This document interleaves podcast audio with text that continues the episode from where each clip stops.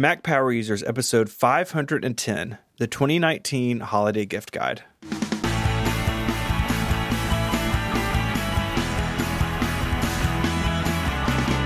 Hello and welcome back to Mac Power Users. My name is Stephen Hackett, and I'm joined, as always, by my friend and yours, Mr. David Sparks. Mr. Hackett, just the two of us today. Just the two of us. It's the holiday special, which Yes. is very troubling that it's already here. I know, isn't it? I, I love the idea of listening to this right as you're on your way to grandma's house for turkey. That's that's my intention. You think that'll work? I think so. You know, a lot of people travel for Thanksgiving here in the states, and we'll we'll be out, you know, on Sunday for those people. And but it's it's an exciting time. We have we have this. Uh, we have our annual developer roundtable coming up, which I'm really looking forward to. That Yep. I've I've been collecting questions for months. Like I just have this Yeah. this text document where I keep thinking about things I want to talk about there, and uh, we're going to finish out the year strong. We certainly are. Uh, before we get started, there's one thing I guess we could have included. This is a pick. I, now that I think about it, but uh, over on the Focus podcast, Mike and I did something really fun this year. Well, we're doing a calendar. You know, because we're focused and we're nerdy. So uh, we combined with the folks at NeuYear that make those beautiful wall calendars, but we made a focused theme wall calendar. And uh, I know that's for a promotion for another podcast, but I thought the MPU audience might dig it too. So we'll put a link in the show notes. But we've got a really cool calendar you can hang on your wall. It says "Focused. Life is about more than cranking widgets," and it's got the the full year. And the the reason I like these calendars is because I, I have one now hanging on my wall for 2019. It's not cool like this, but next year it will be. And uh, every time someone calls me and asks me to take on a new gig, I look at that calendar first. It's kind of my uh, my reality check in my life. So uh, you should check it out. You might want one. It looks really good. All right, uh, holiday gift guide. A couple things we want to do. First of all, of course, Steven and I have a bunch of nerdy picks. We got some additional nerdy picks from the audience, and uh, we have some other ideas. But but I thought this year, and uh, Steven had some really great advice on this. We thought we'd first stop to talk about shopping like a nerd. We have all these tools to make this easier on us and i thought maybe we could talk about some of them because most of them are all upside but there are a few that you know are worth maybe have uh, having a, a keen eye on. So Yeah. of course off the top my recommendation is is the Wirecutter which is uh, a production of now of the new york times. They were independent for a long time where they and I've, i have had friends who've written for the Wirecutter. They go to product reviewers, people in the field, and basically make picks. And it's electronics, it's household goods, and everything in between. And there's some like wild stuff on Wirecutter. Like there's an article of like the best water bottle. Like of course, of course there is. Yeah. And what I like about it is a lot of blogs. Like I've done this. A lot of blogs just do a roundup of products, but Wirecutter really gets into the hey, we used all of these for six months, and this is what we think about it. And and they do they give you a brief version, and then if you want to read two thousand words on something, you can do that too. They do second place. They do what like like an upgrade pick. Like this is what we think is the best water bottle for everybody. But if you want to spend a little bit more or care about this one feature, there's this thing over here that's also really interesting. And I've I mean, I won't lie. Like there are several times where I've been shopping for things and I just do what the Wirecutter says, and they haven't let me down. Uh, I'm sure a lot of people are familiar with it, but it is a, a an excellent resource. Yeah, for me, it's the place I go where I care about something, but I don't want to do the research. Exactly. Um, like uh, the and it's a funny Wirecutter is I recently my garden hose has just been a mess. You know, in California, because of the sun, the hoses just get wrecked. You know, from the sun, and I just wanted a good garden hose. I'm like, ah, I don't know what to do. Where do I go? Wirecutter had the best garden hose. I bought it. I've had it now for like a year, and it is the best garden hose. See, it's working. All right, so that that's a good one. Um, that's a good one also to shop for people because they have lots of good ideas there. Yeah, I mean, you know, sometimes you may have like an in-law or something like, oh, you know, I would like this for a gift, but again, you don't have to do the research; they've done it, which is uh, pretty cool. Although I have to disagree with their, I'm looking at their website right now, Birkenstocks. Uh, they're picking the Birkenstock EVA sandals. I, I cannot wear those sandals. Birkenstocks are not for me. Seems like Cali- Californian, like it would be really for you or really not for you. Oh, Like, yeah. n- No. no one is mediocre on those sorts of things in Uh, California. uh, see, where I live in Orange County, we have a national treasure here, the Rainbow Sandal Company. So if you live in Orange County, you don't wear rainbows, then they're, you aren't hooked up right. right. You fact, run out of town. In fact, if you ever get out here and sleep on my couch like you keep threatening to do, I'm going to take you down to the Rainbow store, get you some some California sandals. Wow, I am not a sandal person Yeah. at all. I would come home, my wife would be like, "What happened to you in California? what did David do to you?" what, what experiences exactly did you do out there? Uh, another website that is really helpful uh, in shopping, and- and year, I mean, Wirecutter's year round. This one's year round as well. It's called Camel, Camel, Camel. You know, like like the animal, like in Yeah. Egypt, camels, and But three of them. the- three of them. Camel, camel, camel. so is that six humps or three humps? I don't know. Well, the logo they use single hump camels. All right. So three humps. All right. That is confusing. Yes. Oh, I guess camel, camel, camel, camel, camel, camel camel.com is pretty long. So you just went with three. I bet it's available though. Maybe they own it. They should they should own it. yeah. So what this is, it is a price tracker for Amazon. And you know, we're going to recommend several products we're going to have Amazon links in the show notes. Not everybody's comfortable with Amazon. They have some things about the company that quite frankly should probably make us all uncomfortable. But the reality is a lot of people do shop on Amazon. I shop on Amazon. I'm an Amazon Prime member.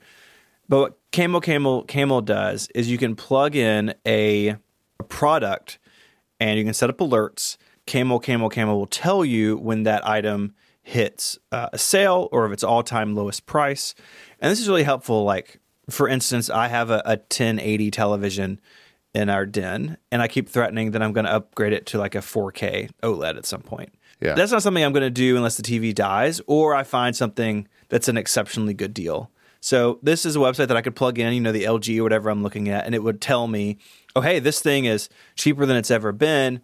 Uh, maybe maybe now's the time. They have browser add-ons and, and history charts and all sorts of stuff. And uh, I've used it on and off over the years for a bunch of different things, and it is it is really handy. Yeah. Sounds good. Do you have a TV in mind? I like the LG 4Ks. Uh, you know the the OLEDs. Uh, I would want to do OLED, but uh, I'm not close enough to having done a ton of research yet. But if I had to buy something today, that's probably the direction I would go. Yeah. See, for me, a TV is something where it's like, all right, I'll just go to Costco Yeah, and get one that's you know in the ballpark. I'm, I'm not that picky, and then I'll literally run it until sparks come out of it and it doesn't run anymore. yeah, I I get it. That's how most people are. I think.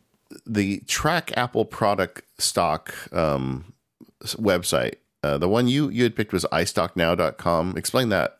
This is useful during those times where there's a new Apple product, or maybe in the holidays, where something like the new AirPods or the Apple Watch you want may be in and out of stock depending on when you look. And so, how this site works is you basically tell it, "Hey, I'm looking for products. Uh, I'm I'm clicking through it now. Hey, I want an iPhone uh, 11 Pro," and you have like a map and all sorts of information to tell you uh, where it is in stock. So for somebody like me in Memphis, where we only have one Apple store within three hours, it's not as useful. But if you're in a big city where you have multiple Apple stores, this could help you, could save you from like going through the app, the Apple Store app and like picking a bunch of different stores and seeing who has and who doesn't. You can set alerts up in this, and uh, it would tell you. It is it is more than just Apple stuff. So they have some other. Um, it's all tech stuff. They have like the Switch and some other products in here, but uh, it's helpful if you're trying to to find something that is limited quantities uh, and maybe not even at every store. It can be a, a useful thing. Uh, honey. What about honey? Yeah, So this is a service that basically it has browser plugins, and you go to uh, a commerce site, and it gives you coupon codes that it sources on the internet and say, "Hey, you can you know if use this discount code here." A lot of people have used this. They've, I know they have been like podcast sponsors on some like really big podcasts, like not Relay but elsewhere. So it's, it's well known. My sister in law was telling me about it the other day, which actually why I put it in the show notes because she was telling me how she signed up for it. And my immediate response to this was, well, they can just see everything in your browser. So like, yeah, you're you're maybe saving money here and there, but they are like You're giving them your browser history. Yeah, they're sucking up what you're doing in Google Chrome every day. Yeah. So the link in the show notes is specifically to their privacy and security policy. And I read through all of it. And, you know, there's two of us on the show, the one who's not an attorney read it, but it seems like they're pretty clear on what they do and what they don't do. I, I'm, I'm not passing judgment on Honey either way here. I, I haven't used it, but anything like this, just be aware of what the trade offs are. And, you know, Honey is making their business on knowing what you're doing and sharing that to a degree with retailers. Now, they do say they're only tracking what you do while you're on a retailer site that they work with. So if you're on Reddit, Honey says they don't know what you're doing on Reddit. But then if you go to, I'm just making up a company, you know, Williams Sonoma, and you want to buy a new a new uh, soup pot for your for your mom for Christmas, which is a pretty good Christmas present for a mom, then uh, then they would know what you're doing if they support Honey. So that's kind of where they draw the lines. I just wanted to put it out there because a lot of people have been talking about it. There's other services like it. I think Honey's the most popular. But anytime you're using a service like this that has a browser extension that has access to what you're doing, it's just important to be uh, to be aware of what's going on. Yeah, another smart place to shop for Apple gear is the Apple Refurb store, which Absolutely. they they don't make it that easy to find it. It seems like over the years it's become more obscure on their website. Last time I looked for it, you had to scroll all the way to the bottom, but it's there and there are good deals there. things are warranted as new. That's the big thing about this. So if you go and you buy, you, know, you go buy a Mac, say you buy uh, uh, an iMac on this, it's going to have the year limited warranty. You can buy Apple Care on it, and it's they treat it just like just like new. Now it comes in a brown box. You don't get the pretty box. You can't engrave a product uh, like you can the other yeah, something new. But what I like about this is you can save some serious money, especially if you're willing to go back a generation. Very often they have older machines on here. So like right now, I'm looking uh, at iMacs and they have a couple from like 2017. And the reality is, like this particular 4.2 gigahertz i7 is still a really good computer. And if you want to save some serious money from what it was new, uh, this can be a, a good way to do that. They tell you uh, on the pages how much money you're saving. And uh, I have bought several refurbished machines over the years. I have had family and clients all buy from the refurb store, and sometimes you have to wait for exactly what you want. So if you have a very particular set of requirements where I want this MacBook Pro with this much RAM and this much SSD, it may not be there, but they do turn this over pretty often. So you can check back every few days and what you want will eventually pop up and then you can order it. You can order it delivered to your house, delivered to a local Apple store. It's uh it's a great way to save money buying uh buying Apple gear. And also, if you, you know, sometimes just the opposite happens. If you want build to order, you'll go on and you'll find that they have exactly what you want there. And, you know, it's been checked by somebody. If it's in the refurb store, some some technician has checked the computer out to make sure it's good. It's in the United States already. And the build to order builds that they've got available get to you within days as opposed to weeks when you order from China. So sometimes you actually get it faster that way. People had also brought have brought up in the past the uh, certain credit cards will give you extended warranties or replacement uh, information. I know American Express is one that people often quote. I've never been an Amex customer, so I haven't experienced this, but uh, they do have extended warranty on a lot of purchases or loss replacement if something is uh, damaged, that sort of thing. So that's always something to think about when you're purchasing, especially big items, and you're going to use a credit card. You know, points, cash back, extended warranties, all that stuff uh, can be factors in your in your decision making. Like I know several people, you know, who have gotten an Apple card just to buy a computer and then pay it off and don't ever use it again, right? Because you Yeah. get the the higher cash back at the Apple store. So you can play that game a little bit. There are whole like blogs and podcasts out there in the world dedicated to ironing all those details out. But if you're doing big ticket stuff, I think usually it's worth a little research because two percent here or there on something like an iMac Pro or a, a really expensive MacBook Pro or a TV can it can be real money real quick. And so it's always good, I think, to do a little homework on not only what you buy but how you buy it. Yeah. The um, did you ever do the Apple Card? Have you? I don't think we No. ever talked. No, me either. I have not. I've, I mean, I've got the card for the company. I've got the personal card. I don't want another card. I don't need another one. And honestly, the only thing I would put on it would be a Mac Pro for the cashback. If if I end up with a Mac Pro, I would need that to be a business purchase, and like that's a personal card, and that gets a little funny. So, um, I don't have really any real interest in it. I, I love now listeners, I want you guys to pay attention to this as we head into next year. Steven is always keeping the door open every time the Mac Pro comes up. Just a Yeah. little bit. Just a little bit. The door's open. You know, Yeah. it's it's propped open with a with a chrome wheel, and we'll see what happens. A very fancy chrome wheel. very. How much do you think the wheels are going to be? I don't know. Three hundred dollars. Okay. I mean, I don't know. I I really am. That's one of the things I'm really looking forward to is your struggle when it comes out. Oh man, talking we're gonna, have to we're gonna have to have a whole episode of me just going through the configurator. if you get one, your voice better sound great. That's all I'm saying. Yeah. Yeah, no doubt. Um, all right. Um, I, yeah, I, the whole credit card thing. I, that's a whole, like you said, there's a whole thing to it. I'm not, I'm not there. But let's talk about some picks, man. This episode of the Mac Power Users is brought to you by 1Password. Go to onepassword.com slash MPU in caps to get 20% off your plan. I had to laugh to myself while we were recording this episode because we talked about the Wirecutter. And when I went to the Wirecutter website while we were talking about it, they had an article there about the best password managers. And of course, their pick is 1Password for the best password manager. Have you ever heard the saying that you can't have your cake and eat it too? Well, you can when it comes to internet security and using 1Password. That is, you can have a simple to use system that also gives you strong and unique passwords at every website. That's what 1Password does. Once you install it, any website you go to, it'll suggest a complex, hard to crack password for you and it'll save it for you. All you have to do is remember the one password to unlock 1Password. That's why they call it 1Password. It works across multiple platforms like Mac and iOS, but also Windows PCs, Chromebooks, Android devices, and major web browsers. I've got to know the team at 1Password over the years, and they are completely obsessive about protecting your security. They use strong encryption practices, and they've built tools in the application to help you make sure that you're as safe as possible. For instance, if you're running the same password at multiple websites, the application can tell you and help you fix that.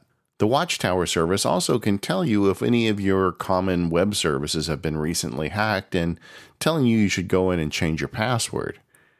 Don't spend Thanksgiving dinner arguing about politics. Talk to your family about password security. Turn them on to 1Password. Use the code from the show to get them a discount and help them make their lives better. To get started, go to onepassword.com slash MPU in all caps. You get a nice discount off your subscription and look like a rock star to your family. Thanks, 1Password for all of your support of the Mac Power users. All right, I'm going to start with the the obvious one. It's a new product. I've got a pair of them. I've been running around with them in my ears. That's the new AirPods Pro. Okay. It's a nice gift for somebody. Yeah, it is. It is. But there are people in your life that it's worthy of. My sister already bought a pair for my brother-in-law who's who's on airplanes all the time and he loves his first generation AirPods. Uh, the addition, there's a couple things about these new ones. We haven't talked about them on the show because just the way they came out in our production schedule, we we weren't able to do like a real timely coverage of them. But uh, so I've been using them for a week or so. I'm going to write something up at MacSparky hopefully before this show publishes. Um, and they're like the AirPods, but they're pro, right? Um, case is a little bigger, but they have rubber tips that conform to the inside of your ear. So people who've had trouble with the first generation AirPods, they just don't fit their ears, We'll probably find that between the three different sizes, one of them will work here. And they uh, they've got smaller stems, so they're not as obvious when you put them in your ears. And another thing I like about these new AirPods is um, the noise canceling. You know, so uh, I've got this pair of um, of cans I've had for years, noise canceling headphones. They're the ones I use when I podcast, although I don't have noise canceling turned on while I podcast. Um, they can be corded or cordless. They're great. I think I've recommended them in a past gift show. But I, the one thing I always hate about them is every time I get on an airplane, how much space they take in my bag. You know, I'm Yeah. I really like traveling as light as possible, and uh, these Bose cans are they're kind of big. They fold up and they do the best they can to make them small. But but boy, wouldn't it be great if I could have noise canceling earphones in my pocket? So when these came out, I ordered a pair of them. Uh, I've been using them on workouts and walks and just around the house for a week. And in general, I think they're they're quite a bit superior to the standard AirPods with the noise canceling. They've also got um, the way you trigger them rather than tap on your ear is there you just pinch the stem and it feels like you're pinching and it, it even makes a clicking sound like you're pinching it's all just fake stuff right but it works and but i do prefer that user interaction over the tapping on your ear thing you do with the airpods Yeah, which a lot of people find uncomfortable. yeah well it, it's weird you know and you don't don't you know you feel yourself whacking on your ear Yeah. um, but the the noise canceling, the way they did it is really great because like I take there's different kinds of workouts I do. Some workouts I do where I'm isolated and it doesn't matter. There's you know there's no cars or you know whatever around me. If a, if a car comes through the weight room in the gym, you're going to notice it yeah, with exactly. or without the AirPods exactly. in. exactly. And and I will say that uh, Orangetheory, as great as it's been for me, I hate universally almost all of the music there. I just I, I cannot stand it. And I don't find that surprising at all. And the um the interesting thing is like, you know, it's a bunch of suburban, you know, I guess I'd say 30 to 60 year olds in there. And I'm pretty sure that the music they played, not a single person in that room has any of that music on their playlist. But anyway, um, I digress. Uh, but the but anyway, so with the noise canceling on, that's pretty nice. Now, when I take uh, outdoor hikes or walks, there are vehicles and bicyclists and other people around. And with this transparency mode, it's great. I mean, it's you can hear stuff you know? It's it, it's really uh, quite nice to be able to just reach up to your ear. You just give it a long pinch and there's two distinct noises and transparency mode works fine. You can hear cars you can hear bicyclists and you're perfectly safe with those things in your ears.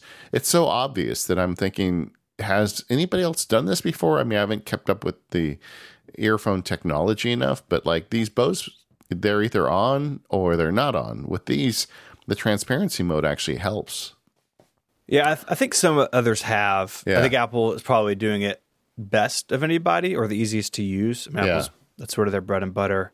Yeah, it, it's great, and the um and they've got three different size rubber cups in there, so it'll fit to just about anybody's ears. It took me a while. I'm actually got two different size cups, so my ears apparently are asymmetrical, which is odd, right? Yeah, once I figured it out, it's great. And the way you attach the rubber things, they seat with a click so you know that you got them on properly. This, you know, Apple, like when Apple's at its best, handles all of the little details really nicely. Um, the case is a little bigger than the AirPods, so that's no fun. I mean, I like the small size of the AirPod case. Um, I'm not sure how everything fits in my life now. I still do like the AirPods. And like just sitting in my office, I'm not sure I want to jam the AirPods Pro into my ear every day, all the way. Um, so I'm not sure exactly where it all fits, but these are really nice. And if you know somebody that has need of noise canceling and compact size, and they've got an iOS device, uh, the AirPods Pro are a nice gift. Uh, I spoke about this on Connected, so there'll be a link in the show notes to that. But I bought the AirPods Pro, and they're not they're not for me. Uh, the noise canceling is better than anything I've tried. It doesn't make me feel weird like regular noise canceling does. But even with the rubber tips, because they sit further in your ear, that that sort of kills it for me. I find that very well, a physically uncomfortable, but also sort of like psychologically uncomfortable in a way that's hard to describe. But the regular AirPods fit great in my ears. I mean, I've mountain biked with an AirPod in, like they, I don't, they don't fall out of my ears. And so the AirPods Pro I bought, uh, my wife quickly adopted, and she loves them. But um, so I, the, my first pick is is regular AirPods. You know, if maybe you got that brother-in-law that you know you think would like them, but you don't want to spend the money on the Pro. You can cheap out and get the regular ones. But uh, it, I just love, I just love that Apple has taken what is a. I mean, the AirPods are a really good product. Like maybe the best product they've made in a long time from scratch, and they're everywhere. They are a phenomenon in the culture, and to take that from a single product into a range of products is is just super smart on their part. because a lot of people really like the AirPods Pro, including my two ho- my two co-hosts on Connected. They both really like them, and so it's great that they they've moved into this. Uh, but I think, in, really, honestly, you could expand this out. Wireless headphones are so great. They're great for working out with. We don't have headphone jacks anymore. Blah blah blah it's a great gift for anyone. Uh, the AirPods are at the top of the list for both of us. It, it, took me a couple days to get the AirPods Pro fit right, you know, to kind of figure it out. And it was kind of interesting because I was experimenting with it. I was outside and I turned the noise canceling on. And the left one from the beginning has had a nice tight fit, no problem. The right one is the one that was a challenge. And at one point, I tried a small cup on it just to see if that would work better and I went out and I turned noise canceling on and I could hear a car coming from my right. But then the car passed me on my left. You know what I mean? Because it's just the right side, the, the left side, the seal and the noise canceling was so good I couldn't hear it. But there was leakage or something on the right side. Um, noise leakage. Boy, that sounds really weird. Um, the uh, but I could hear the car coming from the right because that's the one ear that would work. So yeah, they they take a little getting used to, but I I would recommend them. All right. Um, another one that I would uh, I'd like to switch over to the um, to the iPad to talk about a couple things. And w- one of the things I got this year is the Brydge keyboard for the big iPad, and this is a really nice keyboard that attaches to your iPad Pro like a um, and it makes it feel like a MacBook. Honestly, it's got kind of better keys, you know, more, more mechanical keys. Um, and it sits in your lap better. If you want to work in your lap, you can adjust the tilt angle if you want. The weight balance is a little odd because it's pushed to the back, but you know I've, I've been using this keyboard a lot, and I really like it. And um, and they're they're putting a sale on till the end of the year. I just saw that they're going to do that. And they have now Brydge keyboards for both iPad Pros. They also got it for the new standard iPad as well. And if you're somebody who's trying to get more work done with an iPad or know somebody that's getting into the iPad, I think this would be an excellent upgrade gift. They're great. A lot of people like the smart keyboard, but a lot of people don't. A lot of people need something more substantial. And this definitely meets that need for people and in, in a level of like fit and finish that is far beyond other iPad keyboards I've tried. There's a lot of cheap plastic junk out there, and the Brydge is like carved out of aluminum and has good keys and good battery life. And they, they, I should say, they have said that they are working on working on one for the iPad that includes a trackpad using the assistive uh, technologies in iOS 13. Do you think it's worth waiting for that? I've used a mouse with my iPad some. I think it's really weird, and I don't, I don't particularly find it useful personally. But do you think it's worth waiting for that, or like? as a sidebar, like what's your thought on like mouse stuff in iOS 13, iPad OS 13? Well, I do think that when I I never think about it except when I use the Brydge keyboard because it feels so much like a MacBook. Reach down and then I a... catch myself reaching down for a trackpad. So I would be very curious to see how I would use that if I would, but because I mean it's certainly faster and I'm more trained, you know, to kind of do the laptop with the thumb thing on the keyboard rather than reach up and tap the screen. It also kind of changes the fundamental nature of what an iPad is. So I'd, I'd really have to try it. But but that being said, I have no regrets about buying this first one, and I'm very happy to be using it, and I, I, still will. I, I just have it for the big iPad. I don't have it for the smaller one. With the smaller one, I use the smart keyboard. Mm-hmm. Um, but I, I, think it's a, a, really good gift for anybody that that does a lot of work on the iPad. Yeah, I I totally agree and it, it makes the iPad feel like a laptop in a way that is sort of hard to explain. Yeah. like you put them together, it's like, oh, this feels like a MacBook. Yeah, I like this. It adds a lot of weight. I mean, it, there. I mean, there are downsides to it. Um, mm-hmm. it, it definitely gives it more bulk, but like sometimes I, you know, will work remotely for the day, and and that's usually when I will have that keyboard with me because I just want to be able to crank on the thing, and you can hammer away at this. Like the the space bar on my smart cover keyboard for the big iPad isn't entirely re- reliable at this point and I've I've typed on it a lot. I don't know, you know, and but the, you know, just that that keyboard that they have in that cover, it, it's very portable, but I don't think it's designed to last forever Whereas, you know, with the Brydge keyboard, you know you're always good. Somewhat of a related pick, and I this is something that I picked on our iOS accessory show not long ago, but that I bought that iClever foldable keyboard that was like it was like very inexpensive. It was like thirty dollars. Um, I continue to use that all the time. And if you're thinking about keyboards, that's another good one for someone um, like as a stocking stuffer. If someone wants to get work done on their iPhone or an iPad mini, one of those little clever keyboards are great and they fit in your pocket. Uh, so I I'm also sort of in the the Apple accessories land still, and I'm gonna go with the Satechi aluminum Type C clamp hub Pro. It's a terrible name, but basically what this is is a basically a little USB dock. So it uses USB C, so it plugs into your iMac or iMac Pro with USB C, and then it clamps at the bottom of the computer, like it hangs off the chin, and you get a SD, micro SD, three USB A, and a USB C uh, out the front of the machine. Which, if you're like me and you use an SD card pretty often, we've all like dug around on the back of the computer, scratching it all up, trying to plug these things in. And this thing is great. I've had it on my iMac Pro for a long time. Come in silver and space gray, so they match both. Satechi makes pretty nice stuff. They sell other docks and hubs and things. But this is just really nice because it just hangs on the iMac. I don't have it sitting anywhere. The cable is really short, so it just like basically just goes right around the back and plugs in. So there's not cable mess anywhere. Apple, look, Apple's not going to put a ports. Yeah, they're not going to put ports on the front of the iMac. No. But with this, it's the next best thing. And I've been really happy with mine. I use it all the time. My Logitech mouse dongle is always in it. And then I use the the SD card slot. And if I'm like moving stuff off of jump drives or external drives, I just plug them into the front as opposed to you trying to reach around and and scratch up the back of my nice iMac Pro. See, I, I think you were holding out on me. We did that show on our setups, and you didn't mention this thing. Yeah, I don't know how that happened. Like you told me that. I was like, surely we talked about it.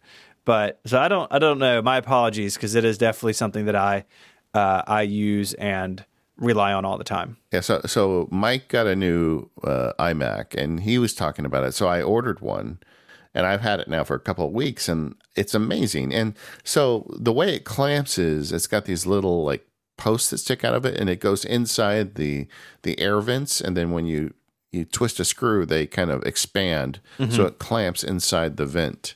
It does block some of the ventilation, um, which worried me. But then I said, well, if Steven's doing it, it must be okay. I, I've run it for uh, however long I've had this computer, two years. Like uh, I've not had any issues. Yeah. Now I do have mine in a little bit because you know the speakers are on the outside bottom edge, and if you put it in the wrong place, you'll block the speakers.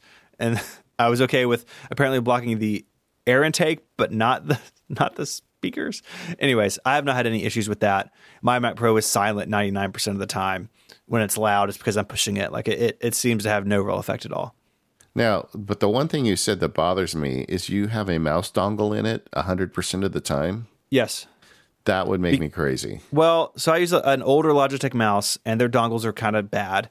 And I was having a lot of mouse dropouts when it was around the back because I have basically every other port on the back of my computer taken. And there's there was I did some readings like maybe there's some interference or something. Anyways, I moved the dongle to the front so it has like line of sight to the mouse, and it has not dropped out uh, a single time. So I would I've buy been- a new mouse before I would have that dongle sticking yeah, out the front of my. Sometimes, no, no, look. This is weird and awkward because you're the guy who taped a drive to the back of your computer, and I still feel a little sick about that when I think about it. Okay, so let's be But- clear because I've heard you talk about this on other podcasts. Hmm. The drive is taped to the boom arm of my Hmm. Mac. It is not taped to my Mac. You you Hmm. made it sound very suspect in a recent podcast. I, I didn't call you on it, but I will now. you screwed a hard drive into the back of your iMac Pro. Yeah. And, uh, eh, you know, yeah, it's not great, but my mouse works. And I use an old Logitech mouse I don't make anymore. I actually have three of them. I have a couple on the shelf because it's like the only mouse I've used that doesn't hurt my hand. And so it is what it is. Got to make sacrifices sometimes. That's all. Wow. I just can't believe you've got the thing sticking out the front of your Mac. I know. It's just like a little, little, little nubbin. That's all. Well, either way, if you have an iMac, this is a great thing to put on your Christmas list or your holiday list, or to uh, if you know somebody with an iMac, this is a good one. I I'm really happy with this thing because it's the same thing. And the other thing I I've had a little trouble lately with the SD card reader in my iMac. It, Yeah. Occasionally, I plug it in and it just doesn't pick up for whatever reason Me too. and pulling it out and putting it back in will work sometimes but this uh, this thing is great because it works all the time and it's going through that usb-c port and uh, i'm just you know it's funny how a little piece of technology can make you so happy but this is one that did for me um, related to the ipad the other thing i bought this year with the new edition of the ipad um, uh, ios uh, uh, you know improvements is i bought a mouse for my iPad, and I got the Logitech MX Anywhere. Um, I've always liked the Logitech mice the best. So anyway, I decided to get a mouse. I got the Logitech MX, and I I got this one because I like the Logitech mice. Uh, this one is Bluetooth. I don't need to hang a dongle off the front of my iMac to make it work. It's got a couple little buttons, but it, the size is small too. I mean, it's it's going to be used with an iPad. I want to be able to put it in a bag, and it's it's worked great. Some of the screencasts I did on the most recent shortcuts field guide, where I had kind of complicated ones, I would enable the mouse functionality through accessibility, and then it would just record into the video so you could see me exactly where I was clicking and pressing, which I thought was really useful. Although I will say that having bought it and set it up, I don't use it that often. I like that it does bake it into screen recordings, like you said, because before it was kind of awkward to watch an iOS screen recording. It's like things are happening. I don't know why. Yeah. But I'm the same way. I've I've, had, I've tried a mouse with the iPad, and don't get me wrong, it's great there for there if, if you want it or need it, but it just doesn't really jive with with me. But I'm also not a big iPad worker like some people, so maybe if I was, I'd be more uh, more into it. But for me, I'm just going to reach out and touch iOS because that's how it's always been. But like when I'm working on like complicated Microsoft Word documents and I've got the Brydge keyboard set up and I've got the little Logitech mouse to the side of me, it really feels like I'm using a MacBook. I mean, it just it's crazy how fast and useful it can be. So if you do a lot of work on your your iPad, this is something you should at least try. And it does look super small in these pictures, which is which is nice. To your point, if this is going to be with an iPad, it should be something that you can travel with easily.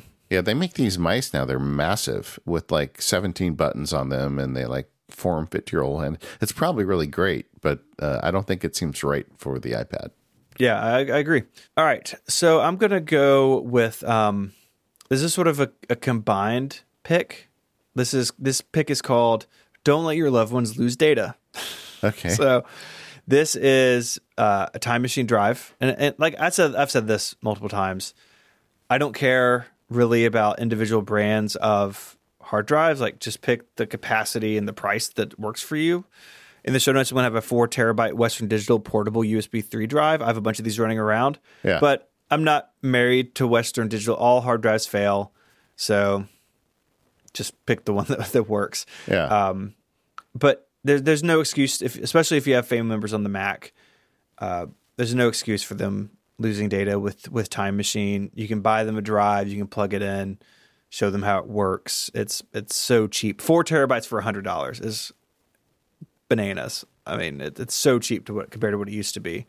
Along with this, I would say look at Backblaze, something you know that you could you know maybe a family member, parent, or sibling sign them up, have them pay the six dollars a month if they can't or don't want to. You pay the six dollars a month and have them um, have them backing up. You know, you can actually add multiple computers to your account, and so you could add have you know your parents' iMac added to your Backblaze account, and you can be making sure that it's being backed up that way as well. These tools are so easy; they're so commonplace now. There is just uh, there's no excuse for not having things backed up. And if they're on a PC, there's lots of good options there too. Uh, Windows has some built-in backup tools, either third-party tools, and of course there is Backblaze also on Windows. So uh, anyone with a computer, this is something that is uh, is worthwhile, and it's one of those gifts that it's it's nerdy, right? It's real nerdy, but if they ever need it, you're gonna have really saved the day. Yeah, I you know I've done both of those gifts as holiday gifts. Um, where it, with Backblaze you can buy a year, you can just pay for the full year. So I've done that where I've paid for a year for people, and I've also given people backup drives uh, mm-hmm. for holiday gifts. And you know, you have to pick the person you're giving it to. Some people would not appreciate that gift, but a lot of people would. And one of the per- people I gave a backup drive, I gave her a uh, you know just a drive to plug into her computer because you know the the the Mac OS backs up very easily now. You can just turn it on and you're all good. And a couple years later, saying you know the the usual story, the hard drive fails, and she got everything off the backup, and she was so happy with me. So I got thank yous twice. I got it uh, at the holiday, and then two years later when it saved all her data. That's good. Yeah. So so uh, you know, you know the right people, people who do serious work on their computer but aren't you know techy enough to do this stuff. Solve the problem for them. And if you're looking at somebody who just has an iPad, then you can do iCloud storage. Uh, you know, TJ and some other people in the forums talking about you can give somebody an iTunes gift card, and you can actually use. I didn't know this. You can actually use an iTunes gift card to pay for iCloud storage. I just yeah. had never put that together. Yeah. Uh, so you can do that, or you know, if it's somebody close, just you know, add them to your iCloud family plan if that works for you too, because then they can just share that storage and you don't have to link purchases. There's we, we're going to do an episode on iCloud family sharing. We've had a lot of requests for that, but you can set it up a bunch of different ways. But at the very least, you know, the 99 cents a month to get all your photos backed up, again, it, it's a no brainer. Uh, if you've if you've you know got the dollar a month, it's it's a good way to spend it. That recommendation always comes with the usual caveat please, Apple, make this so people don't have to pay for it. Yeah. But, yep. but since you have to pay for it, you should pay for it. mm-hmm. um, so this year I um, did some more experimentation with video. I'm trying to you know up my game with the video stuff I put together. One of the field guides I'm going to put together for 2020 is going to have more FaceTime than usual. Mm. Uh, so I spent uh, some money and uh, bought some camera gear that I would not recommend as gifts for other people, but there's two that I did get that I'm real excited about. I'm going to make actually I'm going to make this two different picks. So the the first one is the DJI Osmo Pocket, which is a, it's a great camera. You know, so DJI is famous for making the drones, and they uh, they took all the fancy 4K drone camera gear and they put it on a little handle. So it's not a drone, it's something you hold in your hand, but it has a, a full, I think, I guess you'd say three way gimbal, or maybe it's two way, but I, I don't, you know, I'm not up on this. But it's great and it shoots really great 4K footage on a gimbal as you walk around with it. So I've I've used it on rides at Disneyland, and we use it like in walking through the house. We went to my sister's house for the um, holiday, and she had decorated everything. So I was walking through the house doing this great like walkthrough shot with this gimbal.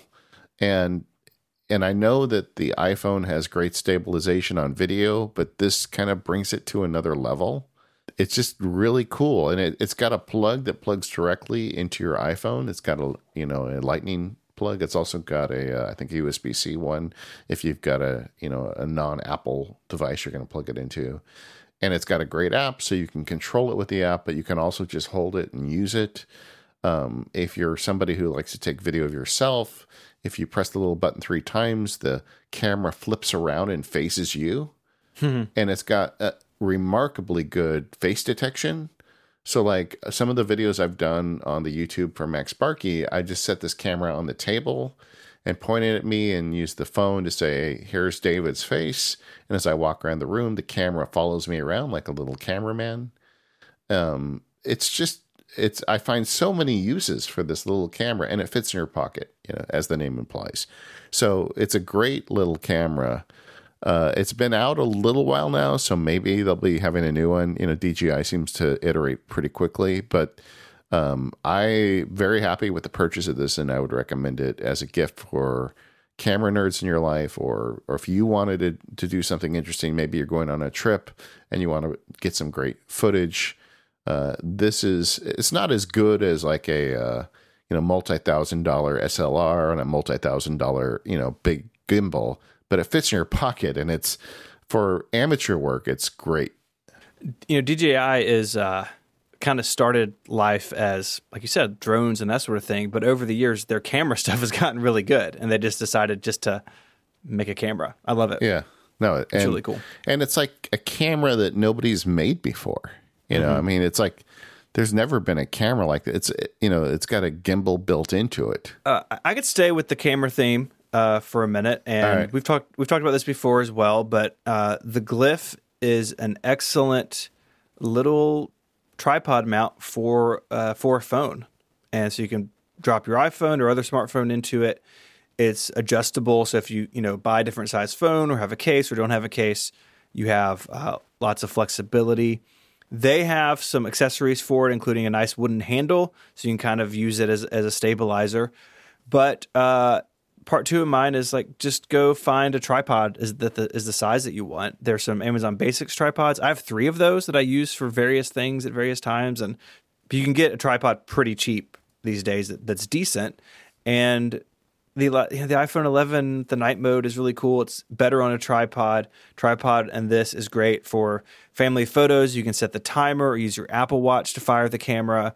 It really opens up some uh, creativity that is trickier without this. So this is a fun way if someone who is kind of getting into iPhone photography, you know, the Glif and a tripod can really up their game. No, I agree. It's it's like that's the one thing you get if you want to just make your pictures better. And like mm-hmm. the like if you have the new iPhone with the nighttime photography, you can put it on a tripod that fits in your pocket. You're going to get some amazing shots.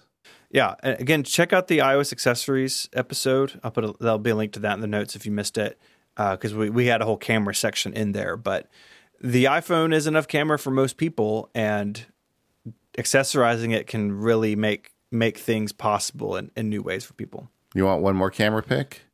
Sure. Okay, here's something I am super excited about. I, you know, every year I try to make a free field guide, and uh, this year I'm making one on. I guess I'll announce it here. It's not done yet, but whatever. It's going to be on Galaxy's Edge at Disneyland. You know, I'm going to make a field guide on going to visit Star Wars at Disneyland, and I wanted to get some some good footage. Uh, a friend of mine showed me a 360 camera which I always thought was a gimmick and dumb, right? And then I saw it and I'm like, wait a second, this is kind of cool. And so I went to the Wirecutter and they recommended the Insta 360X camera. I ordered one and I'm having so much fun with this camera, Steven. It's a um, so it's like a plastic body camera about this size, maybe a little smaller than an iPhone, with Okay. two little, with li- two little bumps on either side and it has a tripod mount in the bottom of it. And when you push the button, it starts shooting video in 360 degrees. And if you get one, they have a thing called the bullet time uh, uh, a selfie stick or whatever. I don't know. It's made by the same company, but it's a stick that you can attach it to. And for whatever reason, they've got an algorithm in there that digitally removes it once you put it on. So you're walking around with this thing, either just holding it in your hand. Like at Disneyland, you can't bring a selfie stick in, so I have to just use it holding it up, my hand holding like the the handle part of this bullet time thing. But if you can get a selfie stick in, you can stick it like seven, eight feet in the air and walk around with it, and it's like a little personal drone following you around. It looks so cool. Yeah, I'm looking at some of their example footage, and this looks awesome. Yeah, and and you can then scan the footage. I'm hoping maybe it'll be in the show notes for this episode. I'm gonna try and get it done. I I I did a nighttime walkthrough in Galaxy's Edge. Just I walked through the whole area with this thing held over my head. And I believe I can put it on YouTube, or I'm not exactly sure. If I have a, the ability to share it with the audience, I'll have it posted by then, where you can just scroll around me 360 degrees and look at whatever you want to look at as I'm walking around. And and it was really fun shooting it. Uh, I haven't figured out what I'm going to do for background music because I don't want to get yanked off YouTube. I may just leave the audio in. And it was really funny because it just happened to be that while I was there, stormtroopers were hassling people. And then at the end of the video, I bumped into Chewbacca and he gave me a hug. So, you know, it was a pretty great video just in general. But but but it's 360. So you can um you can scan around the whole area. And like you can also do with this thing the way it works is you can output it as a standard video. You process it on the camera to pick the view that you want. So like you can be you know walking forward and you can have it facing forward but then something cool happens behind you and you can have the camera turn around to show you what was going on behind you wow. and then you can move it back to the front of you and i mean this is once again it's it's definitely got some of that you know distortion on the edges that you get from from camera shooting super wide eh, you know it's not you know a it's not like your sony with a fancy lens on it but it's pretty amazing and this whole idea of this um, bullet time stick where you put it on it and it looks like it's just hovering in the air, it, it just works way better than you think it would. And like if you're heading out to the holidays, this might be a fun camera just to have with you. Definitely if you're going out somewhere, you know, like you're going to the snow or something, like like if you could hold this thing while you were like snowboarding or whatever, it would be awesome the video that you would get out of it. This is like a really fun toy. Yeah, it is. It is. I've only had it a couple weeks and mm-hmm. I am already very happy with it. And I bought the more expensive one. It this isn't cheap. I think it was like four or five hundred bucks all in. Um, so this is probably the most expensive pick I have today. But I think I would get the good one, honestly, because it, it really does an amazing job. There, there's cheaper ones, but I took the Wirecutter's advice in this one. This episode of Mac Power Users is brought to you by the Omni Group, home of such apps as OmniFocus, the premier task management project management app for Mac and iOS. When we look at our lives, we all have a lot to do, and OmniFocus gives you the tools to manage all of it. You can sort tasks into projects, organize them with tags, and build and view custom perspectives to drill into just what you want to see at any given moment. One of my favorite features in OmniFocus is review. You can sit down. I like doing it on the iPad version, but it's on the Mac and iPhone as well. And you can simply tap through your projects and see what's going on. If you're like me, sometimes you enter things into a project and kind of forget about them, and a review is a good time to really reevaluate and see if the tasks that you've entered are still relevant. You can set up custom review times. Some projects you want to review every week, maybe others are fine to look at every month or every quarter. And OmniFocus gives you the power to set all of that up. If you upgrade to OmniFocus Pro on the Mac, you get things like AppleScript support, custom perspectives, the ability to customize the sidebar, and a whole lot more. OmniFocus for the Mac is the tool for those of us who have a lot to do and need a system we can rely on. Learn more by going to the omnigroup.com and check it out. Our thanks to the Omni Group for their support of Mac Power users. One thing I think that is nice as nerdy gifts, or just like little simple things. You know, we've talked about some bigger items, but there are some small things that can make life with technology better.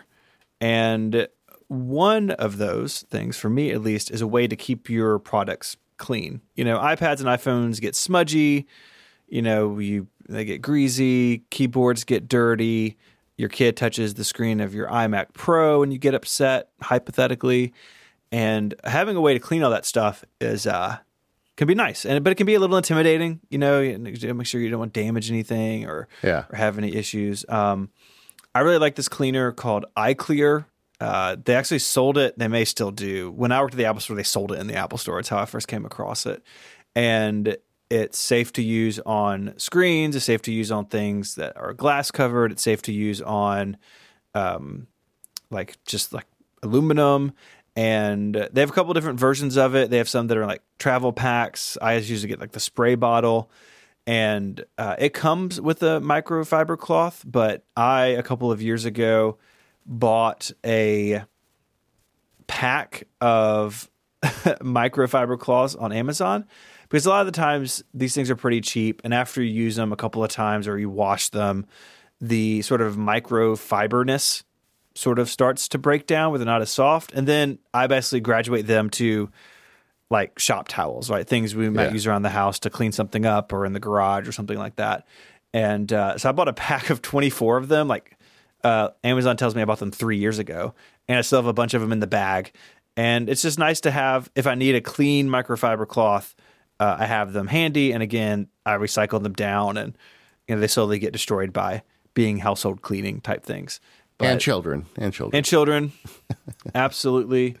And it's just a nice way to keep your stuff clean, you know, because you know you look at your iPad, it's like holy smokes, there's an inch of grease and grime on this thing, and uh, it can be nice to uh, to make sure that's all neat and tidy. So the, uh, the another one I would recommend that is um, that is inexpensive and a great gift this year is NFC stickers. I mean, we've Oh, got yeah. all this cool automation stuff you can do with uh, shortcuts now. You know, put some NFC stickers in your favorite nerd stocking and let them do some cool automation with uh, shortcuts. and there we we have some that we I think we've both tried. I know I've tried. You can get these things online. They're cheap. This is a pack of uh I don't know how many is in here. A pack of 10 for $6. Like Yeah, you can stick them anywhere. I've got several around the office now. And it is uh, a fun way to start automating things. And I think a lot of people will probably start off the way I did, which is like basically automating uh, smart lights. But it, it can be so much more than that with shortcuts. You can set and start all sorts of things. It is a really fun world to explore yeah. and and cheap. And you know, so if you lose one or one dies on you or you you know need to replace it, it's they're they're shockingly inexpensive. Yeah, agreed. Uh, another thing I I would recommend that's cool this year in particular is the Elgato Stream Deck. Um, I've I've got one here. I'm working on an update to the Keyboard Maestro Field Guide because Keyboard Maestro now works with the Stream Deck, and so it's like a little control panel, and they've got them with as few as eight and as many as like 32 buttons on them, so you can go as crazy as you want with it. Um, but and then you can the way it works, you can program. It's got a, a, LCD screen behind the buttons, so you can create your own custom images for the buttons if you want. You can label them. And uh, the idea behind the original thing was if you're doing streaming, like if you're doing a lot of like YouTube streaming or Twitch streaming, you can push a button and make things happen. But once you add Keyboard Maestro functionality to it, you can make anything happen on your computer. Like I've got the top row of, of my Elgato Stream Deck is all buttons that I use for different work modes. So if I sit down and I press the legal button, all my windows and everything sets up for doing legal work. If I press the podcast button, it sets up for podcasting. And it's a great way to kind of context switch as I'm working through the day. Um, and but there's just so much you can do with this. I've got buttons I can push to make certain kinds of music come out. I've got buttons that open up the Airtable for my most recent screen uh, um, screencast slash field guide that I'm working on, so I can get working on that. And and all of these things are things you could also do with keyboard shortcuts. And I mean, you don't have to have one of these to make all this stuff work. Obviously, Keyboard Maestro with things like palettes can can make a lot of this stuff happen right on your keyboard. But um, I, and I wasn't sure if this was a gimmick or not until I got one. But uh, I don't like putting things on my desk, but I like this so much that it has stayed on my desk because it's just so nice being able to reach out and push a button. And um, uh, this is a cool thing if you're into, you know, getting a lot of work done on your Mac. Well, and being able to to use it with Keyboard Maestro is such a game changer, I'm sure. Because Yeah, before this was sort of geared towards people who were streaming or maybe you're editing video and you could have macros and stuff tied to it. But Keyboard Maestro makes it a, a general purpose device. it can do. I mean, because Keyboard Maestro can just about do anything on your Mac. So now you can do that with this Elgato Stream Deck. I'm going to uh, to recommend a braided lightning cable. We've all had regular lightning cables slowly break down over time. They're split at the end, and you try to tape it together, and you don't need you don't have to do any of that stuff. So uh, this is the Amazon Basics brand. Uh, I chose this because I've had uh, a couple of these. We have one of these in each of our cars. For some reason, the Apple white ones uh, really seem to die quickly in cars. Maybe it's just in the South. Maybe it's UV light or something or heat. But uh, you put a white lightning cable in a car in Tennessee, and you get 18 months out of it, and it's Yeah. going to die. Uh, these are braided, so they they they don't they flex really easily. They're not going to pull apart at the end. They seem to stand up much better to UV light. Uh, I've got a couple of gray ones. They have a couple of different lengths and colors, but I've been really happy with them. And a nice side effect is if you travel with them, uh, because they're braided nylon, they don't kink over on each other and don't get tangled up because the nylon is sort of s- slippery to itself. Like right, so if they get tangled, it's very easy to untangle. Uh, I pretty much converted all most cables, most charging cables, where I can to braided cables like this, and I've been really happy with it because they they seem to hold up way better. Yeah, we had the exact same thing. All of the cables we put in the car because our our CarPlay, you have to be connected via cable to the Yeah. device, and it's actually the connection is in the little um, the armrest, you know, that has a lid on it, so it's not even exposed to the sun. But for whatever reason, any cable that we put in there would die within three months. And we've had some of those braided cables, and they've lasted a long time. This is a great gift. A TJ had written in the forums, you know, about gifts for non nerds by nerds, and I think quality lightning cables. TJ had made the same recommendation. Is one of the best gifts you can give to a significant other that that isn't a nerd but is dealing with technology problems. If you get them good cables, suddenly a lot of their problems will go away. Just in time for the iPhone to move to USB C, right? I don't. I don't think that's going to happen I know. real soon. I Yeah. know. I like to bring it up, so if it does happen, I'll feel better about Okay. it. All right. Uh, another one. This is an Apple product, but it's got cheaper recently, and that's the HomePod. Uh, Yeah, I, I feel like the HomePod got kind of a bum rap for because of its expense in comparison to other products in the market, but I think it sounds significantly better. Um, as an Apple Music subscriber, I love the ability to use it, and would they have multiplied in my house? And now that they're cheaper, you know, this is great. You know, set up if you if you um, you know, it's getting more reasonable to put one in your family room or two, you know, and and get some really good audio. And and this we're is a we're an- up to three at Oh, my house. Yeah. Well, I, I gave one to my sister. Uh, I had a sister who had uh, a medical problem and was suddenly going to be home a lot, and that was my, you know, I, I know for making it out of the hospital gift. You know, I just was so happy that she was doing better about her HomePod, and she. Uh, she uses it all the time. She told me she really loves that because she can be home and, and just re, you know call out any music she wants. That that was new to her, you know, because she didn't Yeah. try anything else before, but she's been all in with Apple for a long time, and and I think that's a really gift, good gift for people to um to give, especially somebody who's already in on the iPhone and Apple Music. The ability to just call out and play any music they want to hear is is really nice. I'll, I'll say too with the HomePod, talk, going back and talking about uh, shopping like a nerd. The HomePod is on sale. I mean, Apple did lower the price, but the HomePod is on sale at Best Buy. I bought one of mine at Target. They go on sale all the time. Yeah. So like if, if you're looking at buying one, look at Best Buy. Best Buy always has Apple stuff on sale. Look at Target, look at other retailers because uh, you may be able to get one for even less uh, than than what Apple's dropped the price to. So it just it happens all the time and I think I've only paid full price for one. I think the first one I bought from Apple and the other two, one was Best Buy and one was Target, you know, for I don't know, $75 off or something. So if you don't if you start looking now for the holidays or just you want to get a second one for yourself because the stereo pairing is really good, very rarely do you actually have to pay full price. They they are on sale. Just Yeah, I, I routinely see them for one ninety nine somewhere. It is uh it is a product that I feel like has a little bit of a chip on its shoulder.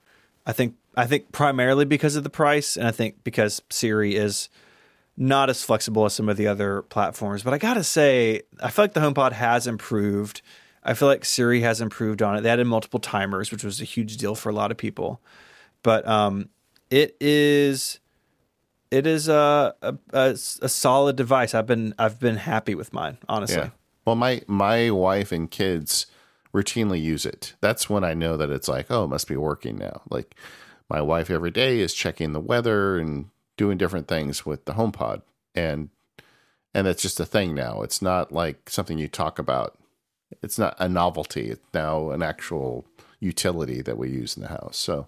Right. I, I think it. I think they really have. I mean, it's not just speculation. They have improved it. So I really, I really like it. I, if you haven't tried this in iOS 13, if you're playing music or podcast or anything on your phone, go up and just hold your iPhone to the top of the HomePod, and it hands off and it starts playing on the HomePod. So, like if you're listening to a podcast in the car, come in the house and it, it, it can continue playing. But then when it's time to leave, touch your phone again, and the audio will return to your phone. I'm using it all the time.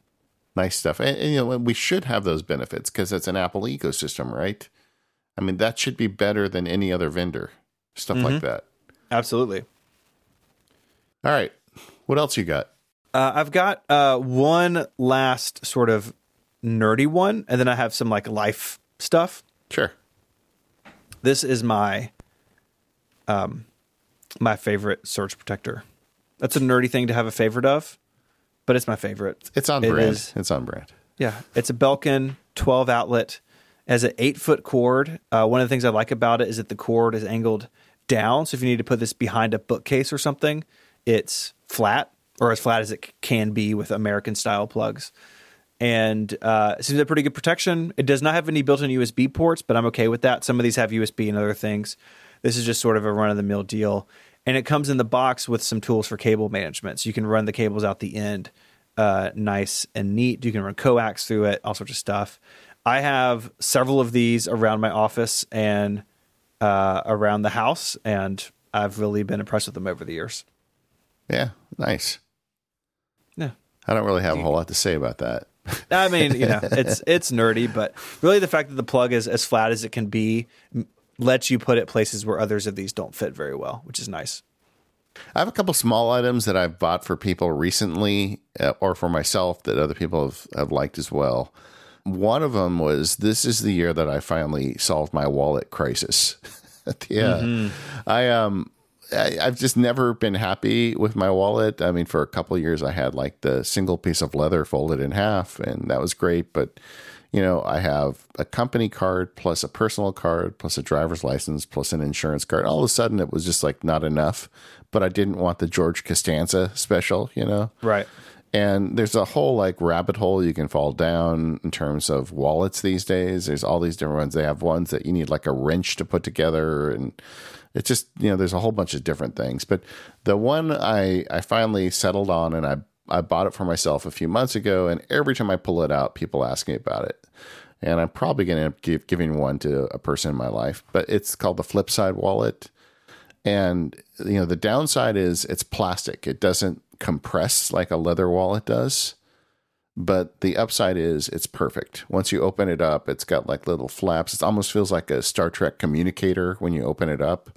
And it's got a way to put your bills in there. It'll hold some cards, but not a crazy number of cards, but just enough for me. And when you put it in your pocket, it's solid. I got the orange one, so I won't leave it on like a restaurant table. It'll, it'll stand out for me. Um, and it's just, I don't know. It's like, I feel like, wow, this is something that's been bugging me for years. And this year I got it. Not too expensive. It's a great gift. I have a, a wallet to counter your wallet with Oh, okay. because I, I too feel like I've solved my wallet issue All right. uh, with the Nik's minimalist wallet from Tom Bihn. yeah.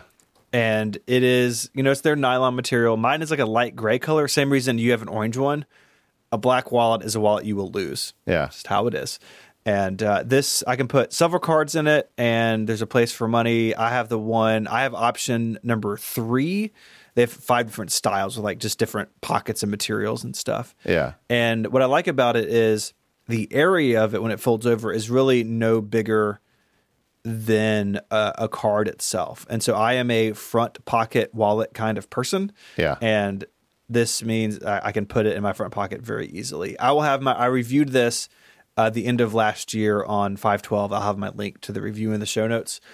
And it's it's nice and like yours because it is small, it does limit what you can carry, and I find that to be a good thing for me because Yeah. I'll just keep stuff and stuff in there. Yeah, no, I agree. Uh, this is a very nice wallet. Tom Bihn makes great stuff. So, yeah, I'm kind of wishing you hadn't shown this to me. Well, I wrote about it a year ago, so you, you've, Yeah. you've had time to read it and and forget that I, I read it, and now Yeah. you feel bad again. Yeah, So exactly.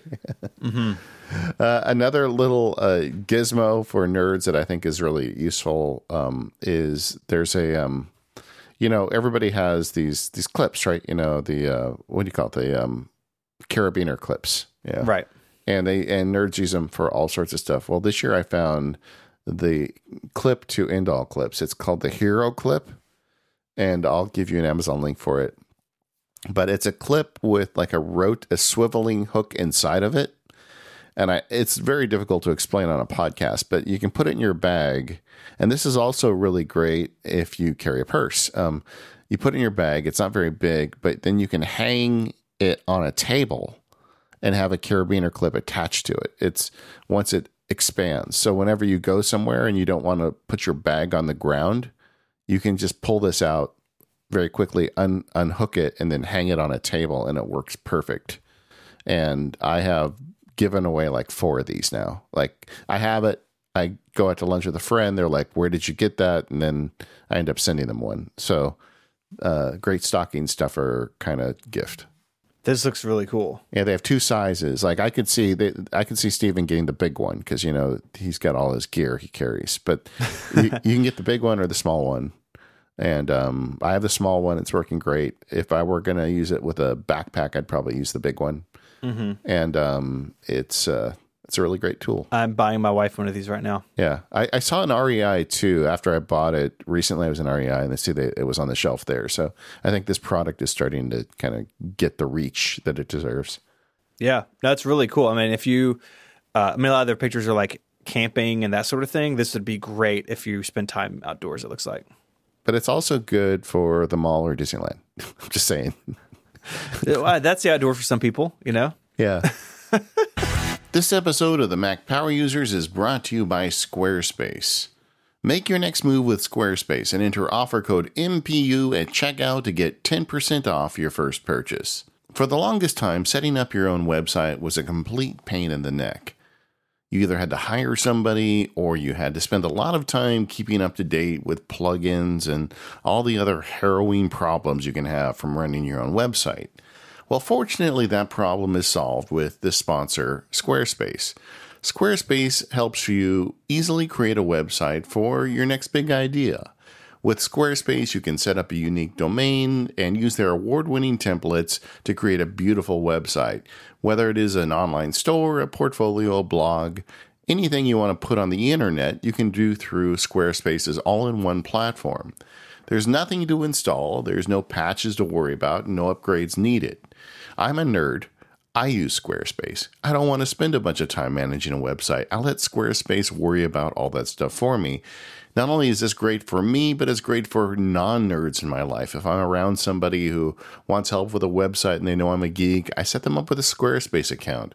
It takes me just a few minutes to get them started and they figure out the rest on their own. They've got great service and I don't have the headache. It's a win win situation there, right? They have award winning 24 7 customer support if you need any help, and they let you quickly and easily grab a unique domain name. And all of those award winning templates are beautifully designed for you to show off your great ideas. Once you set up your Squarespace website, there's really no end to the things you can do with it. MacSparky has grown so much since I started with Squarespace, and the website has always kept up with me Anytime I had a question, I just sent an email to the Squarespace helpers, and they wrote me back and helped me sort things out. And best of all, Squarespace plans start at just $12 a month, but you can start a trial with no credit card required by going to squarespace.com/mpu. When you decide to sign up, use the offer code MPU to get 10% off your first purchase of a website or domain and to show your support for the Mac power users. Once again, that's squarespace.com slash MPU and the code MPU to get 10% off your first purchase. I got a couple more, but I see one on your list here I really want to talk about. Yeah. What is the Tiny Hawk micro drone? Yeah, every year I like to pick a toy for the MPU gift guide. And um, I uh, I like drones. I think they're cool. I was always afraid of them. Um, I do have a DJI drone that I've had for a while now for family stuff, but it's it's not the super fancy one. It's it's the inexpensive one. And then I saw this article somewhere. Somebody's talking about these micro drones, and for me, this is this goes back a long way. Um, if you are a child of the '70s, they used to have a little toy called I think it was called the Whirly Bird or something. It was a helicopter that um let me just hang in there with me for a minute there, there's okay. a motor there's like a base unit with a motor that held a bunch of d cell batteries and then there was a stem on it that was like two feet long and then there was a little plastic helicopter on the end of it and then there was a cable running out of it where you could control the pitch and the velocity of the uh, of the throttles. And Okay. it, it would just go in a circle, but it, it really it, it was aerodynamic. The propeller worked. If you pulled the propeller off the toy, um, then it wouldn't work. You know, you needed the propeller running to make it fly. And somebody gave me one of these when I was a little kid, and I would put my plastic army in, and then there's a hook on the helicopter. So I'd, if you got the, and, and so it would go in a perfect circle. So you had to know exactly where you could put stuff. But I had my little plastic army men and toys and whatever, and the helicopter was endlessly circling around, dropping and picking something up and flying, you know, around. And so this was a toy of my childhood, maybe one of the toys I played with the most of anything that was ever given to me. So uh, I always like the idea of a small helicopter idea. So, but and drones are cool, but drones you got to have a license to fly them. You got to go to a certain area, right? So, so I saw an article about these micro drones. I thought, what you know, that sounds like fun, but I don't want to deal with this. It sounds too complicated for me. And I talked to a drone friend. You know, we all have the drone friend, and he, mm-hmm. he's the one who said, "Oh, get yourself a Tiny Hawk." And they have a kit. It's like 150 bucks on Amazon. It comes with the controller, the drone, even has those nerdy goggles you put on so you can see what the drone sees. It's got a little camera in it. And this is not quality stuff. This is kind of consumer level beginner stuff, but the drone stays stable and I can literally fly it around the house and just kind of relive that thing from my childhood, you know. And um and, you know, every time I ship a field guide, I buy myself something dumb. And so when the Shortcuts Field Guide published, I bought this was my toy, you know. I've had so much fun with the stupid little drone. I mean, it's no bigger than the palm of your hand, but it's so, it's so fun. And I think this would be a great gift not only for a middle-aged nerd like me, but even for a kid or a retiree, anybody who's kind of kind of interested in this stuff, but you know, it's a very expensive hobby. I mean, the people that really get into the drone stuff, they have these controllers if you watch on YouTube that look like you could pilot the space shuttle with it, you know. Uh, this is not that. You know, this is just a kind of a beginner level thing. There's three different settings for the drone, and the basic level makes it really hard to crash it or lose it control. But if you if, if you crank up the settings, you can actually make it do little flips, and I would recommend doing that outside. uh, I won't explain why. yeah. But even just like some broken light fixtures. yeah, and and the first couple times definitely fly it outside because for some reason with me, every time I get nervous with it, I just hit the throttle and it flies into the ceiling. yeah. And there's a couple spots in our ceiling that if you look really closely, you'd say, "Huh, what happened here?" but the uh, but I've this thing that's got like little rims around the propellers, so like when you bang into walls, it's not going to break the propellers. I have um, flown this thing like a drunken sailor, and it still works. So it's pretty. I'm not going to say indestructible, but it's it's pretty resilient. Uh, so this is a great little. You know, if you know somebody in your life that would like something like this, this is a great way to get in because you get one box. It has everything it needs in it. It has the batteries, it has the chargers, the controller, and everything is paired. You know, I get apparently with some of these drones, you have to like figure out the radio signals between the controller and the drone, and if you don't have it Right. right, yeah, you, you don't have to do any of that stuff. Literally, you put this thing out of the box, you stick the batteries in, and you start flying it. And uh, so it's a great little toy, and I uh, not super inexpensive, but not super expensive either. So that's my toy pick of 2019, the Tiny Hawk. I like it. yeah, I don't have I don't have a toy pick, but I, I have two uh, quick last ones. I, I'm thinking you should get this for your boys. That would be good. All right, I'm gonna send my wife this link Yeah, because I'm not. Uh, I'm smart enough to know not to buy a drone for my children without asking permission first. So You know, I, I say that, that into iMessage. I say that you should buy it for your boys, but my niece loves it way more than my nephews. So let me restate that. You should get That's how it would be at my house too. Yeah. Our daughter would be all about it. Yeah, So my last two, they they sort of go hand in hand. They are what I call, um, I don't know, sort of like everyday, I don't know, everyday niceties. The first one is uh, I joked earlier about the Wirecutter having a water bottle article. Uh, they do. I own the water bottle they recommend, and I really like it. It's a metal water bottle. You don't have plastic. You can wash it and use it endlessly. It's insulated. It has a couple different tops you can put on it. It's called the Hydro Flask. I actually bought mine at Whole Foods. They sell them in grocery stores.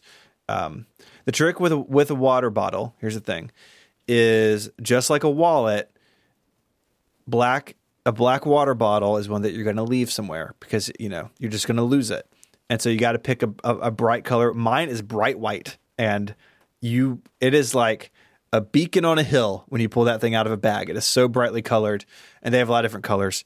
Um, so I like having a water bottle. I think most people do. Keep it here in the office. I take it with me when I go places, and uh, it is metal. So I, I did actually you know, you can drop it and bend it up. Mine's got a pretty good scrape down the side of it, but it's not glass, so it won't shatter, and it's not plastic, so uh, you can feel feel good about reusing it uh, over and over. And you know that's another really good gift because a lot of people need a water bottle every day, and they just have the cheapest, you know, one they could get their hands on. Get them a mm-hmm. nice one, and they can enjoy it every day. Yep. Uh, the last one comes from uh, our friend Marco Arment, and if you travel with medication, it can be a real hassle. And he found these little magnetic foldable uh, pill cases, and they're tiny. Like you fold them up, and it is the size. I mean, it fits in the palm of your hand, so you can put it in a backpack very easily, and you can dole out like just the medication you need. But it's not one of those silly things with like Sunday, Monday, Tuesday, Wednesday, Thursday. Like if you don't need that, this is really simple. And I travel with medication, so now I have like sort of a week's set of medicine in one of these in my bag, basically ready to go. So if I'm, you know, out to dinner somewhere, I need to, and I have it with me, and it's easy to travel with.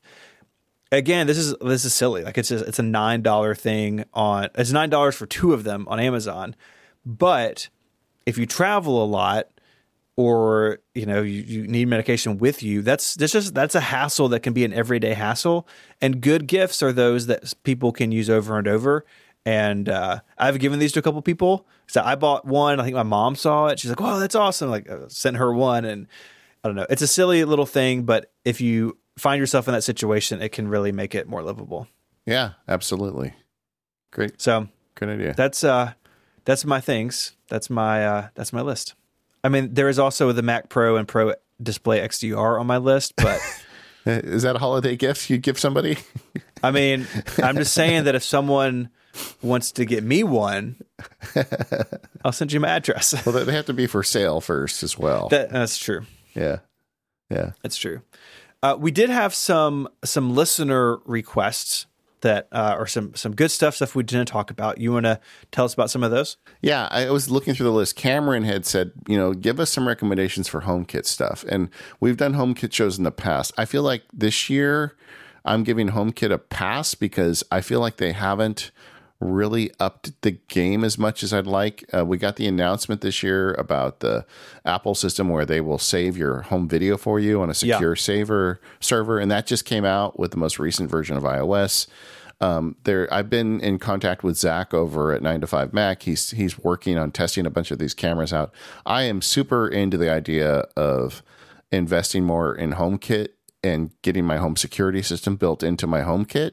Mm-hmm. But right now we're at this like tenuous phase where there's several cameras being announced, several arriving to market, but not all of them. And you know, you've got these companies that are making cameras where they have their own business model where you pay them to say the video for you, and some companies that are saying no, we're just going to just plug into the Apple system. And I'm not sure where it all shakes out yet. Uh, but in 2020, we are going to be talking more about HomeKit and HomeKit security as these products become available. So we're going to hold off on that for now, but I suspect next year I'll be spending some money and testing things out and reporting back to the audience. There's a page on Apple's website where they list all like all known HomeKit accessories, and that every time I look at that page, I feel like it's longer than it used to be. Yeah, I, I, it's. It, I mean, we've made a lot of progress the last few years, but I feel like there's certain categories of things, like the lighting thing. I feel like is kind of figured out now, but um, there's certain categories that still need additional work, and and they're not there yet. But it seems like there's a bunch of stuff about to break. I think so. Uh, Bolin wrote in about uh, the anti-slip Apple TV remote. They're like, get everybody that has an Apple TV one of these rubber remote covers that you can get off Amazon. They're super cheap. We'll put some links in the show notes. I would second the the uh, nomination. The only thing I would add to it is I bought the one that has magnets. It has two small magnets at the top and bottom of the device And the reason I got that is because, you know, we have a TV in the kitchen where we can just stick the remote to the refrigerator now. And I the other one, the big TV in the in the lounge area of the house, uh, the rim of the TV is magnetic, so we can stick the remote to the TV itself. And that has been a total game changer because we always were losing the remotes. Now we don't. So I think it's another dollar or two to get the magnets. Get the magnets. That's cool. And that uh, remote is really expensive if you break it. so Yeah. having having some sort of case on it is uh TJ Nice. wrote in, you know, nerds to give for non nerds, good lightning cables. We already talked about that one, but he had some others. If you go into the forum, he had some other good ideas in there. Um, we got a, a couple folks wrote in about the Withings scale and, and health products. We've talked about that a lot this year already, but those are great gifts. Um, I don't know, buying somebody a scale though, that, you got to be careful with that. Yeah. That, that's Like- uh that could be ripe with uh misadventure. I think you can But- get it for like a gym rat if you know somebody that's like super Yeah. fit and they want to really, Sure. really be on top of it. But Yeah. you got to be or careful. or if if someone's, you know, gonna make a run at a New Year's resolution or something. You can it can be an encouraging gift. Yeah. But yeah, know the you know, read the room is what we're saying. Yeah, exactly. there is a certain. You can also, you know, step on a mine and blow your leg off with that one if you're not careful. yeah, yeah. We did an episode early on in the year about uh, health accessories. Um, we've had I've had a couple emails of people wanting us to talk about the health app. Yeah. but uh, I think we'll probably get back to that next year. But yeah, there's there's a whole world of of accessories out there, um, and you know there may be people looking to move away from Fitbit. You know, they got purchased by Google, and some people are uncomfortable with that. And you know, just like the HomePod, Apple watches are on sale often. You can do uh, Apple still sells the third generation, but you can find the fourth generation places still. That's also, I think, a, a, a good gift. And the Apple watches are less expensive than ever, and I think that's um, that could be a, a nice thing too. Sort of in this vein of uh, health, sort of activity related gifts. so there's a couple recommendations regarding cooking. Dave said the Meater M E A T E R wireless thermometer, cooking thermometer was good. That used to be like a big deal, and I don't hear about that anymore. But yeah, I mean, why not? They had a Kickstarter and then sort of launched from that. I, I've never tried really. Well, I tried like years ago, one of the first like sort of connected thermometer deals. But Yeah. um, you know, I, I could see it being useful. You know, if, if you're grilling or something and want to be inside. But um, it seemed to get a, a thumbs up from the forum. Yeah, I didn't because I recommended this a couple years ago, but we bought the Anova. Um, Anova, what do you call the thing? You stick it and it heats the water. You cook uh, The like a sous vide. sous vide. Yeah, we still use that multiple times a week. Uh, that is one of the best things we ever bought, and it connects to the phone. And I can go down. I can, you know, you put the pork chops in there with some rosemary and whatever, and then it cooks. It just cooks, and then you pull it out and grill it for a few minutes. So I, I did this a few years ago. Man, that's still a great gift uh, for someone who likes to cook. But my favorite of all the recommendations was from Todd, who did some research, and I feel like it kind of follows a trend on Mac Power users as recent. Uh, he did some research and found out that California has recently passed a law that allows you to cook and eat your own roadkill. Perfect. Um, uh, you know, and because it seems like we've learned this year that even though you know you're the one from the south and I'm the one in fancy California, it just seems like the roles really are reversed in a lot of ways. I Yeah. mean, we had a death this year right out the window. Um, death from above. so I feel like if either one of us is going to cook roadkill, it would probably be me at this point. And uh, and Todd found the Darth Vader Dutch oven, which is uh, just seems like totally on brand for me. Wow. Except I wouldn't own anything from the dark side. I I chose my Sure. side a long time ago, so it would have to be something other than Darth Vader. But I guess if I were going to cook roadkill, a Star Wars Dutch oven would make a lot of sense. The question is, you know, if you are cooking roadkill, it seems like you'd be the type of person who would be inclined to be a Sith. That doesn't seem like a very Jedi move, but I don't know. I- guess making rattlesnake jerky or something. I love our forum so much. The Yeah, most wild things I mean, happen happen in there. I know it's great. Before we we wrap up, uh, there is a, a universal nerd gift. Again, something we've spoken a lot about this year. But like, just buy, go find a portable battery and like put that in everyone's everyone's stocking. Yeah, You know, there's lots of capacities, lots of features find a good brand, find a, a size that fits, and uh, that you cannot go wrong with at all. That's a, it's such a great gift, and and that's another one because I give them away all the time to friends, and I hear back years later how happy they are that. I mean, that's the one thing that made a difference in their life because everybody's so tethered to their phones anymore. You give them the gift of life for their phone, and uh, why not? Mm-hmm. Um, and then, of course, not just buying stuff for yourself and other people. Uh, you know, it's the time of the year to make a donation, and and I would have to say the MPU with with Stephen on the show now more than ever. We are fans of St. Jude donations. Absolutely, and you know the community did such an amazing job in September. We raised three hundred and fifteen thousand dollars for the hospital, and uh, but it's it's the needs are great, and so St. Jude is always on my list this time of year. Uh, but there's lots of organizations. Everyone's got local organizations as well. So that's a big thing for for our family at the end of the year and the holidays to to be thankful for what we have. Look, we're all uh, you know extremely blessed in many different ways, and to be able to to give back to those around us, to those in need.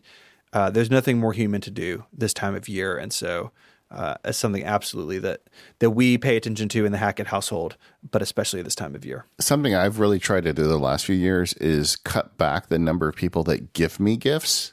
You know, I mean, I'm lucky. I don't, I, I don't like having a lot of stuff, and I don't want people to spend their money on things just for the sake of spending their money on me. You know, so something I've done with a lot of because uh, I have an extended family is I've just said, look, please just donate it to something that you're passionate about for me, and um, and people like that. So St. Jude is a good one. If you're listening to the show, I'm sure you know of a couple good charities that could use some money this year, and why not? All right. Uh, we do have a thread in the forums with uh, some gift ideas. We talked about some of them on the show. I'm sure that'll continue after the show publishes. So you can check that out. You can also check out the thread for this show. This is episode 510 of the old Mac Power Users, the 2019 Holiday Gift Guide. Thank you to our sponsors, 1Password, Omni, and Squarespace, and we will see you next week.